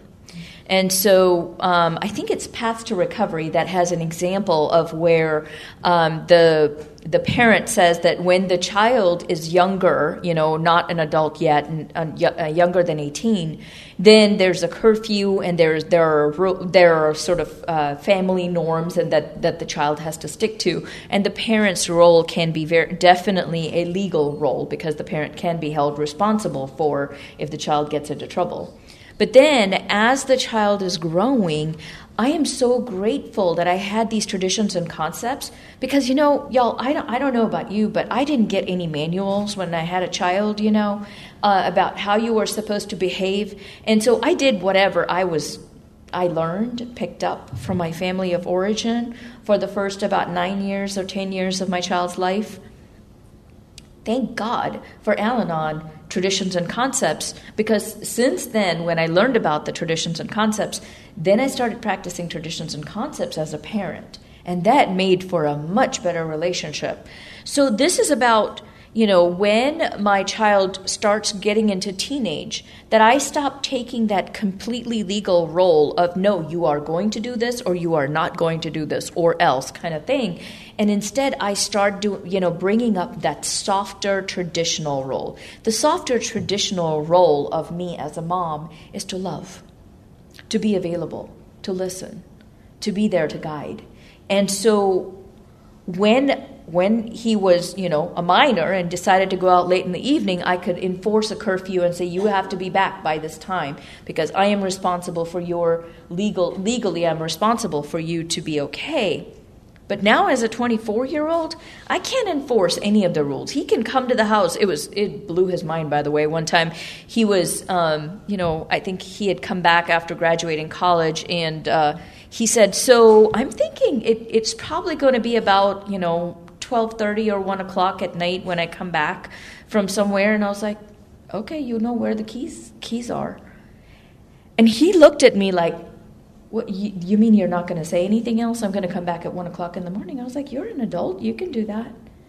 He was like, Whoa, we're actually practicing this stuff in, my, in our household, right? So, but but here's the thing i if i had acted just as that legal authority and not given him that traditional that softer opening for him to come back and ask me when he got into a pickle as an adult, he wouldn't have called me and said, Hey, mom, I have an adulting question for you. And so I get to be that person that, that he gets to call and say, Hey, mom, I've got an adulting question for you. What do you do when you blah, blah, blah, right? And so I can share my experience, strength, and hope. Why? Because I've been there longer on this earth than he has, right? But if I was always being that judgmental person, he would not call me, right? So the way that I get, I I get to be that traditional person, the, the, that I get to be that traditional mom is to love. Back to love, right? So th- that's what I get to do. So traditional is softer and spiritually based. It's sharing, it's gentler, it's a very nuanced um, role. I am a safe adult who is a friend. I respect the gifts, abilities, and individuality of my son. And this allows me to be a vital pr- a part of his life. This allows me to be the adult he comes to. And he knows that I would respect his privacy and, and personal integrity. He was in college and he said something, shared something with me, and he said, Mom, you know, I'm just only sharing it with you. Okay. A year later, he mentioned something to his dad, and his dad looked at me and said, Did you know about this? And I was like, Yeah, but it wasn't my story to tell. And that gave him that feeling of, you know what? I can depend on mom. Mom's there. Mom's going to be there. And she will not just share that out there. And, and you know, I realized that the reason I used to do that when he was younger, I would just go and tell on either him to his dad or tell on his dad, you know, to him or anything like that. I used to do that because I thought that they gave me power that made me look better. And you know what I realized is God gave me this family not to look better, God gave me this family so that I can grow along spiritual lines. That's why. So it's not as important that I look better or I look like somebody that my son, um, you know, our son uh, confides with, but my husband's not the person that he confides with because it's not important. What is important is he had a question and it got answered. So, step seven is where growing up in alcoholic home, I had factory settings, right? The factory settings were pretty messed up. Factory settings where you are not enough, so you always have to step on other people. You need to show that you are better than anybody else, and so it doesn't matter whom you compete with, just consider them an enemy and keep moving forward. Uh, judge others because that's how you're going to be judged. And so, you know, criticize others before you get criticized. And oh, by the way, don't be vulnerable and don't cry. Right? That was my factory setting growing up. So, when I realized that God is going to uh, remove the defects however and whenever He chooses in step seven, and in tradition seven, I get to replace higher power as the one that I that I depend on rather than depending on another person for social, spiritual, and emotional support. In Concept 7, it says that now I allow spiritual and practical power to be greater than a legal power. You know, how do I practice this in my family? And how can I be, um, be able to walk and know that higher power is going to clear the way? How can I walk out and know that higher power is going to provide me that, that next step? So it's about not only having humility, but having awe about God because he is awesome. Concept 8 The Board of Trustees delegates full authority for routine management of the Al Anon headquarters to its executive committees. I remember first time reading this concept going, what the heck does that have to do with anything about personal life? So when we personalized it, we said, I trust the group members to carry out our routine obligations and remain willing to seek additional support when it's needed. So this is about humility. This is about knowing what my boundaries are, knowing what it is that I can do, not taking on any more than I can. So, this is where when I delegate something to somebody, you know, and sometimes I still keep ownership of it, that doesn't allow them to do as much as they can, right? So, I have to make sure that I don't try to get scared and try to control everything and know that God is going to work in the gaps. If somebody else didn't completely do whatever they were supposed to, you know what? God is miraculously going to step in through someone else and get it done. I don't have to maintain control of that. So um, when mom was sick, um, she went um, for the last three and a half months of um, her life, she was not able to walk and so she needed to get you know be helped into the bathroom or she needed to have bedside potty or whatever. Take um, you know be taken in a wheelchair um, to the doctor's appointments and stuff like that. And she needed round the clock attention and care. And so i tried to do this for about five days and went nuts. Because i don't know uh, how people care for you know people who are sick 24 7 I could not sleep every hour on the hour. She needed to be, you know, taken to the bathroom or she needed something else and she was too hot or she was too cold and I did not get enough sleep and I thought I would go crazy. And so what I needed to do was I needed to ask for help. And finally, when I was so grateful, when Alex came and he said, Mom, I'm a night owl, so why don't I take the night shift, you take the day shift, and, and we'll be we'll split it that way. And so it was so helpful because one, it helped him be a part of her care and, and try to give back to her what she had tried to give him. But also, I was a much better person to be around because I got some sleep. You know, I got some rest, I got some sleep. And so it was a lot easier to let go. And you know what? I had to loosen my grip. I had to loosen my grip, grip and, and, and um, trust others. I had to trust that Alex was going to take care of her the best way he could because she had been a loving adult to him, and so he was going to take care of her. And I didn't need to try to control how he, was going to take care of her. So, what I also get from this concept is a reminder that I need to ask for additional help with anything that is not routine. So if I try to do the routine stuff and something is not routine, I need to be able to ask for help. See, I used to be this like, oh, I am brave and I can handle anything. And things were not routine, and then I would get burned out, and then I would get upset with everybody else who didn't take on the routine, non routine stuff.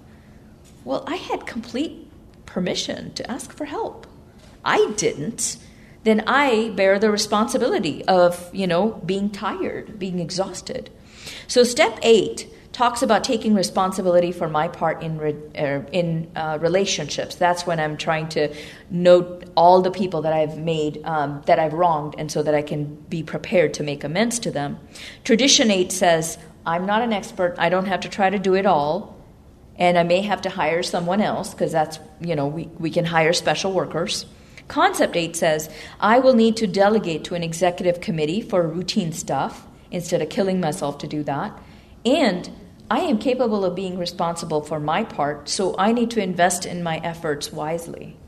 And I know how to use what I have sensibly. So that's concept eight.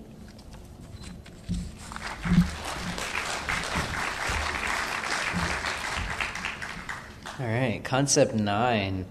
I'll have you know, concept nine scared the bejesus out of me. When I first like looked at it, I was like, I don't want to have anything to do with concept nine turned out to be one of my favorites. Concept nine good personal leadership at all service levels is a necessity. In the field of world service, the Board of Trustees assumes the primary leadership. Um, and our personalized version was good leadership is the modeling of healthy behaviors. This helped me a lot. I was scared of the idea of leadership. Um, I scared myself out of the idea of being a leader, of, of what it meant to be a leader because the example that I saw growing up of leadership was really just about um, do, um, dominating, being being dominating. That's what it was. It was um, you know being the loudest person in the room, being the most forceful person, just kind of shutting other people down. That's what I saw as leadership, and I thought, you know, I never want to do that. I never want to be that person. Um, I also didn't feel like I had the capacity to do so uh, because I, I just saw somebody else do it and I was like, oh, well, if that person is the most powerful person in the room, I'm the weakest person in the room, I'm never going to be able to be a leader. And so, for, for us to understand that good leadership was the modeling of healthy behaviors, helped me to reshape what my idea of leadership was. And so, a lot of this did come from um, Bill W. has an essay on good personal leadership that's in our service manual, manual um, or uh, essay on leadership that's in our service manual that I highly recommend for anybody who is um, interested in looking into. It, it's it's quite long, so I can't I can't read all of it right now. But there are just a few uh, excerpts from it that helped me to see what what does characterize good leadership? I had to reframe what I thought leadership was. Leadership was one of those things I had to redefine because alcoholism defined it in one way that I did not want to participate in. So I had to change my definition. Um, so he says a leader is a person who can put principles, plans, and policies into such dedicated and effective action that the rest of us want to back him up and help him with his job. And I was like, that sounds kind of nice. Like, that doesn't seem like somebody who's being a danger to other people. Good leadership knows that a fine plan or idea can come from anyone, anywhere. So I was like, okay, so a, a, a good leader listens, listens to others and values their opinion. Um, nothing can be more hampering to good leadership than opposition for opposition's sake alone. I was like, okay, well, the leadership I saw was a lot of opposition for opposition's sake, so that's not something that I need to be looking for. Another qualification for leadership is give and take, the ability to compromise cheerfully whenever it can cause a situation to progress in what appears to be the right direction. Compromise, compromise was something that I had to learn about in this program because I thought that compromise, compromise was a word that other people used when they didn't they did did something that they didn't want to do. That's what I learned was that like we're going to compromise in that we're both going to do something that we don't want to do because we can't do the thing that we do want to do. Like that's what compromise meant to me. And so this program and these legacies reframe the idea of compromise as we talk about what it is that we would that we both want out of this situation, whatever it is, and we find a solution that works for both of us. There's an example, I don't think it has to do with this concept. I think it has to do with like tradition 8 or 9 or something in Paths to Recovery that says I have an orange, and there's one orange, and there's two of us, and we both want the orange. And so we say, okay, well, compromise is that we're going to um, cut the orange in half, and each one of us gets a half of an orange instead of a whole orange. I peel the orange, use the peel, throw the center part away. I need the peel for like whatever, like a zest or something. The other person peels the orange, throws the peel away, and uses the center. If we had talked about that, we could have each had the whole orange. One person has all of the peel from it, and the other person has all of the like like fruit part of it. And then we would both have exactly what we had really wanted. We just needed to communicate about that. So that idea of compromise, I was like, okay, okay, that can be a part of this leadership thing that I'm okay with. Um, he goes on to say progress is nearly always characterized by a series of improving compromises. And I was like, okay, so leadership is about flexibility. We have to learn that destructive critics, who may be a trifle sicker than the rest of us, need not be destructive at all, depending on how we relate ourselves to them. So a lot of a lot of what he describes with this good personal leadership was was these principles of um, responsibility, stability, tolerance, flexibility, judgment, and vision. And I was like, okay, okay, I like rules. I like I like specific parameters. Those work, and those all seem like things that like are reasonable. They're reasonable things for somebody to embody. Um, just uh, an excerpt from uh, the forum. Yeah, this is from one of the forums. Do I know which one? No, I don't. Sorry, um, but it's it's about concept nine, and it says we earn trust by doing what we say we will do. Learning to trust myself is the first step. I need to make the commitment to do what I say, even when it is difficult. I cannot let my mouth make commitments that my brain and my body can't fulfill. It is only after I earn trust in myself that I can ask my family and others to trust me. The 12th step requires that I do things in a manner consistent with the Al Anon principles. And so uh, when I first read that, I was like, okay, but how does that tie into good personal leadership? And what it means is um, I didn't know how to practice these ideas, like these, what, what good, good leadership is, these like traits that Bill W. talks about. Um, I didn't know how to practice those. I was like, what does personal leadership mean? and it's personal leader, good personal leadership at all service levels. So um, I get to practice good personal leadership when I am by myself. I'm by myself in any given room. I can still practice good personal leadership with myself in my life. And then when I'm able to practice that myself, then I can branch out to doing so with some other people in my relationships um, in my workplace. You know, all of these different, you know, arenas in which I operate, I get to bring myself. And um, the really cool part is I don't necessarily have to do additional work. I'm just practicing these principles. Like, that's it. Like, if I'm practicing these principles to the best of my ability and I'm aware of these, these things that contribute to good personal leadership, I get to embody those. I get the opportunity to do so. And it's it starts with do I trust myself? If I can trust myself to practice these principles of good personal leadership, then I'm able to extend that when I get to serve others by being in leadership roles with others. I get to continue to practice those because I trust myself and I trust myself with my relationship, relationship with my higher power and the ways that I relate to others.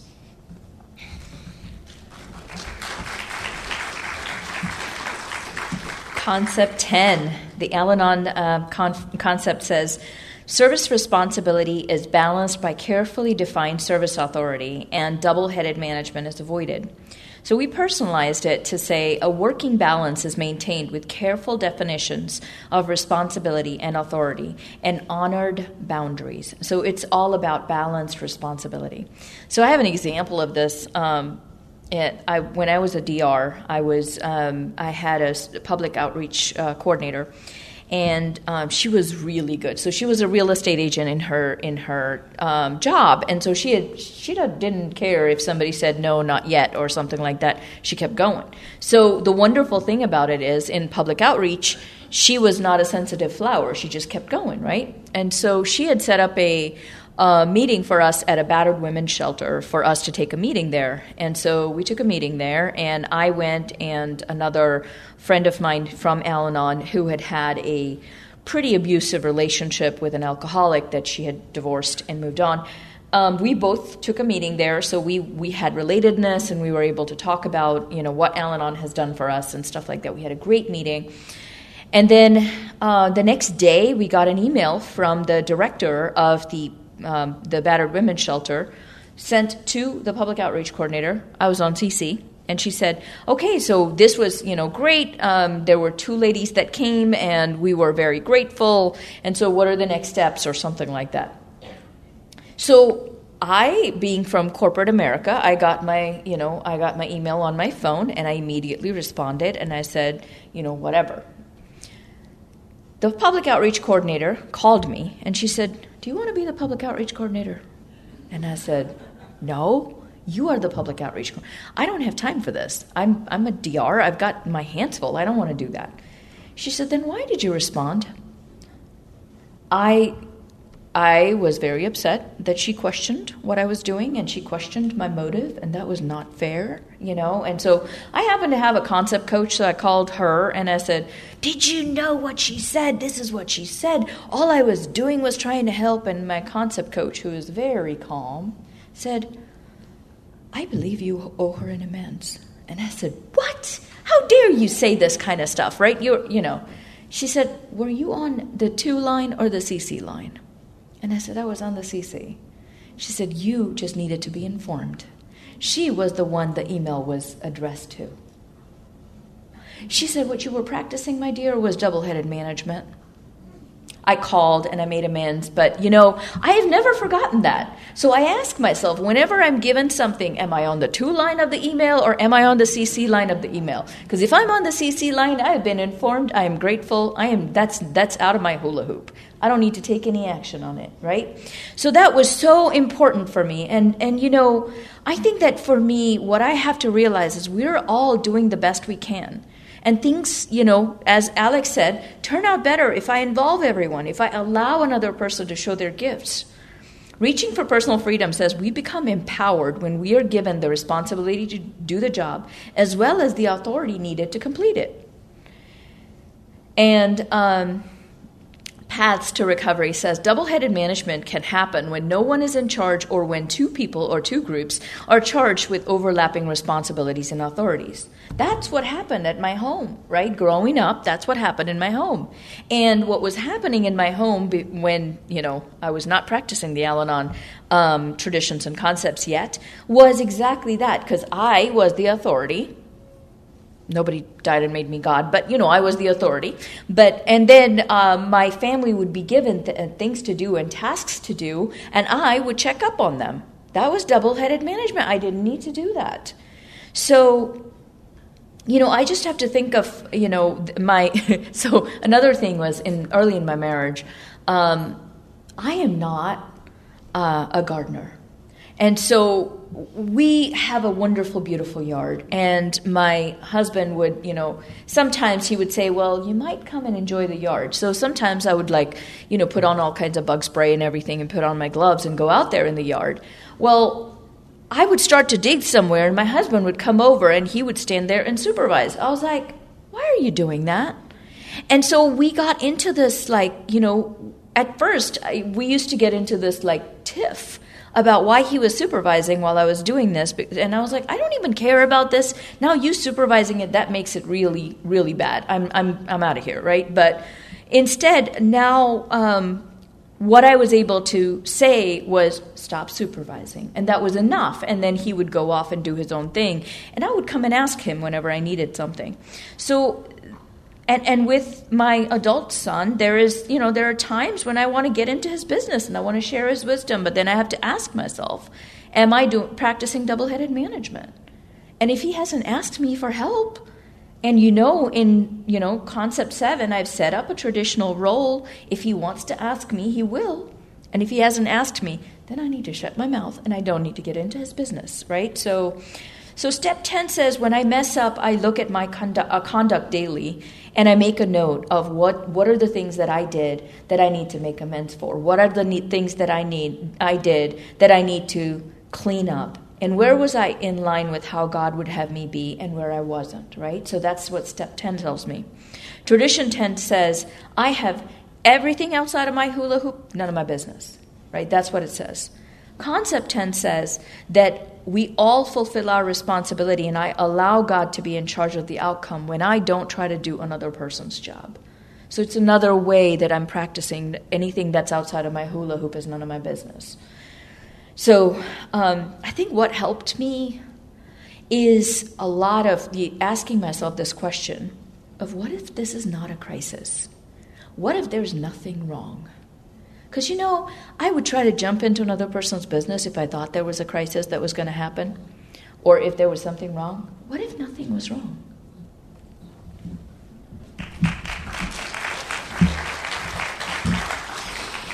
Concept 11 Concept 11 says the World Service Office is composed of selected committees, executives, and staff members. And this is another concept that I read, and I was like, yeah, there's no way that that's applying to my personal life. Like, what? My life has committees, executives, and staff members? Like, no.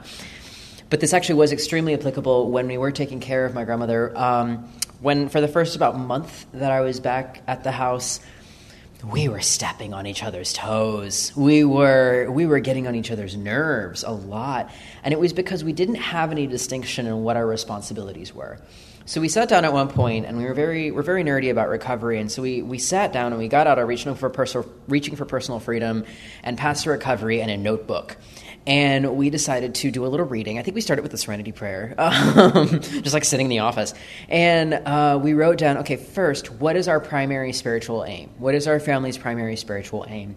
And then um, we read about Concept 10 and Concept 11 because we were both practicing double headed management. We were both unwilling to share our responsibility with one another. And so then we wrote down all of the responsibilities that needed to be done for the house on a different on like a different sheet. And then we would put them we would categorize them if they fit under our family's primary spiritual aim. And anything that didn't, it was sort of like, all right, we'll sort that out later, but these are the primary responsibilities. So now that we've identified this, this is a priority for both of us what works for each person to contribute to. So laundry was one of those things. It was we thought that laundry had to be one task. No, we turned out that you could split laundry into two tasks. We thought that cooking and, and cleaning up dishes was one task. No, you could split it into, into two tasks.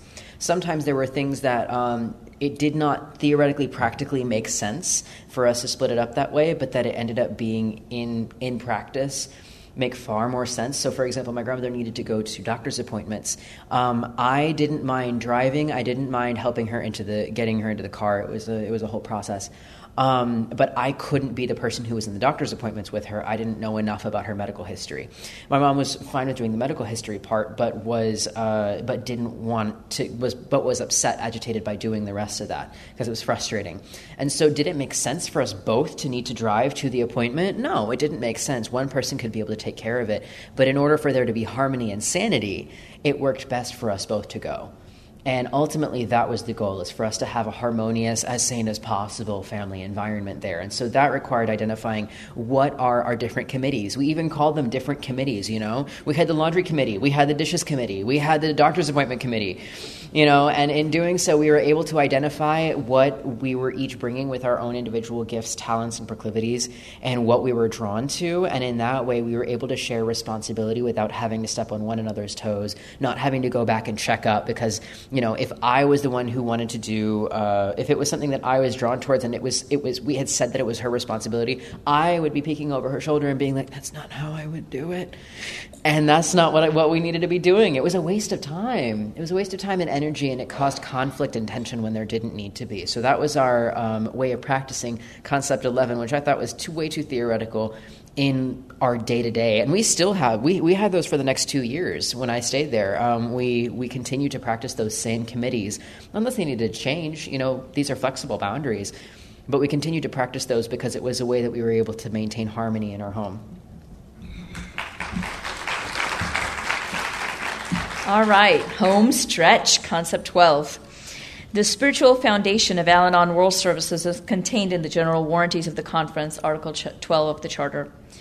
So, the general warranties. In all its proceeding, the World Service Conference of Al Anon shall observe the spirit of the traditions, that only sufficient operating funds, including an ample reserve, be its prudent financial principle, that no conference member shall be placed in unqualified authority over other members, that all decisions be reached with discussion, vote, and whenever possible, by unanimity that no conference action shall, shall, be personally punitive or incitement to public controversy, and that though the conference serves Al Anon, it shall never perform any act of government, and that, like the Fellowship of Al Anon family groups that it serves, it shall always remain democratic in thought and action. So we personalized it to say, presuming goodwill and trusting our higher power's guidance, I practice prudent, prudence and balance in all of my affairs. So this is about wisdom that comes from practicing this. Now, I had to look up prudence because I didn't understand prudence, and I had to also look up balance. So, prudence is to be careful, to not rush, to look at things from all points of view. And so we thought about what does prudence look like when we're looking at financially. Financially looking at it, there is enough. We don't need to amass too much. We just need to have an ample reserve for emergencies, put up uh, put away money for retirement and nest egg and that kind of stuff. But we didn't need to necessarily hoard too much. Emotionally, that I am present in conversations, that I show up authentically and I don't place anchors in others. In physically, I'm, I'm healthy, that I give myself grace, I give myself ample rest because that gives me an ample reserve so that I can do what needs to be done. Spiritually, that it will be enough. My relationship with higher power is a work in progress. That I am doing the very best I can. If peace is my goal, then you know it's not the most you know money or the most adrenaline junkie you know it's not any of that it's just basically i am i am making peace my goal as a parent um, the second part of the warranties um, teaches me not to punish i don't have the right nobody gave me the right to um, to be punitive instead i will try to let my son experience the natural consequences of his actions. And as, as a spouse, I get to help my husband um, experience the natural consequences of his actions. I don't have to be punitive in order for that to happen. I just need to be an adult, and I just need to allow other people to be an adult. And so, growing up, my factory setting was to operate in extremes either amass a lot of money as an end in itself or live in scarcity, either exercise unqualified authority or be a dictator, or um, allow people to walk all over me. And so, what this shows me is being democratic, being placing principles above my overbearing personalities and to take time to consider what is best for others and the group as a whole and be one among equals. And this concept reinforces that I'm a child of God and I'm worthy of occupying space in this on this earth and it keeps me humble and right-sized. And so step 12 says that now that we know that I have a spiritual connection with God, I'm going to try to practice these principles in all my affairs. And how do I do that? Well, concepts, um, traditions tell me how to practice it in, a, in relationships. Tradition 12 says anonymity, humility, and unity that that's what needs to be applied as a foundation to all my behaviors and actions. And then concept 12 says that i practice prudence and balance and i presume goodwill and i trust god. So let me give you my sto- one one story about concept 12 so you know i told y'all how i was and how my household was. Everybody was scared of me. I would kick doors and all that kind of stuff right? So this was what was it two years ago? Something like that. Last year. So i told you i'm not a gardener so I, um, you know, through a series of things, we got to the place of, you know, um, I got a curry plant. I got two curry plants. One of them's dead. Um, but I got two curry plants, and then I was trying to like you know nurture them. And then um, my husband called, and and my son and I were in the car, and he calls and and he said, "Hey, I am at Home Depot, and I found a tomato plant." And as you know, I was like, "Tomato plant? This is like end of tomato season." And so he goes, no, but it's you know it's it's uh, available here. I could get tomatoes, and my son gets all excited. He goes, tomatoes! I would love to have like fresh tomatoes. And I thought this is the end of the growing season. You're probably going to get maybe six tomatoes. And I said, how how much does it cost? Eighteen dollars. I was like, you're going to get six tomatoes. That's going to be three dollars per tomatoes. Do you know how many tomatoes you can buy for eighteen dollars? My son's like, but it's the experience. And my, my husband was like, yeah, it would be really good to have fresh tomatoes. I was like, you know, this doesn't make any sense. This is not prudent. This is not a good idea. And so we said, you know, whenever whenever possible, we were going to have a discussion, a vote, and whenever possible, unanimity, right? So we had a discussion. And I said, well, it, you know, let's vote on it. Whoever, whatever you guys, you know, whatever the three of us decide, because, you know, with three, you are only going to, you know, at least one is going to be, you know, getting one vote. And so we voted on it. We had an $18 tomato plant it gave six tomatoes and we had three dollar tomato plants. So this time when i went when it was tomato season i went first to like lowes or home depot and i bought like a dollar 20 or dollar 60 tomato plants or whatever. And then i grew them and we have gotten many more tomatoes and we have not spent $18 for them. But you know what was interesting and i remember alex's face when when i said you know we just need to discuss and vote on it. And i remember his face. He was like gosh, we actually get to discuss and vote? Really? So, yeah, it is entirely possible. So, I just want to wrap up by saying, you know, steps helped us learn about our true nature.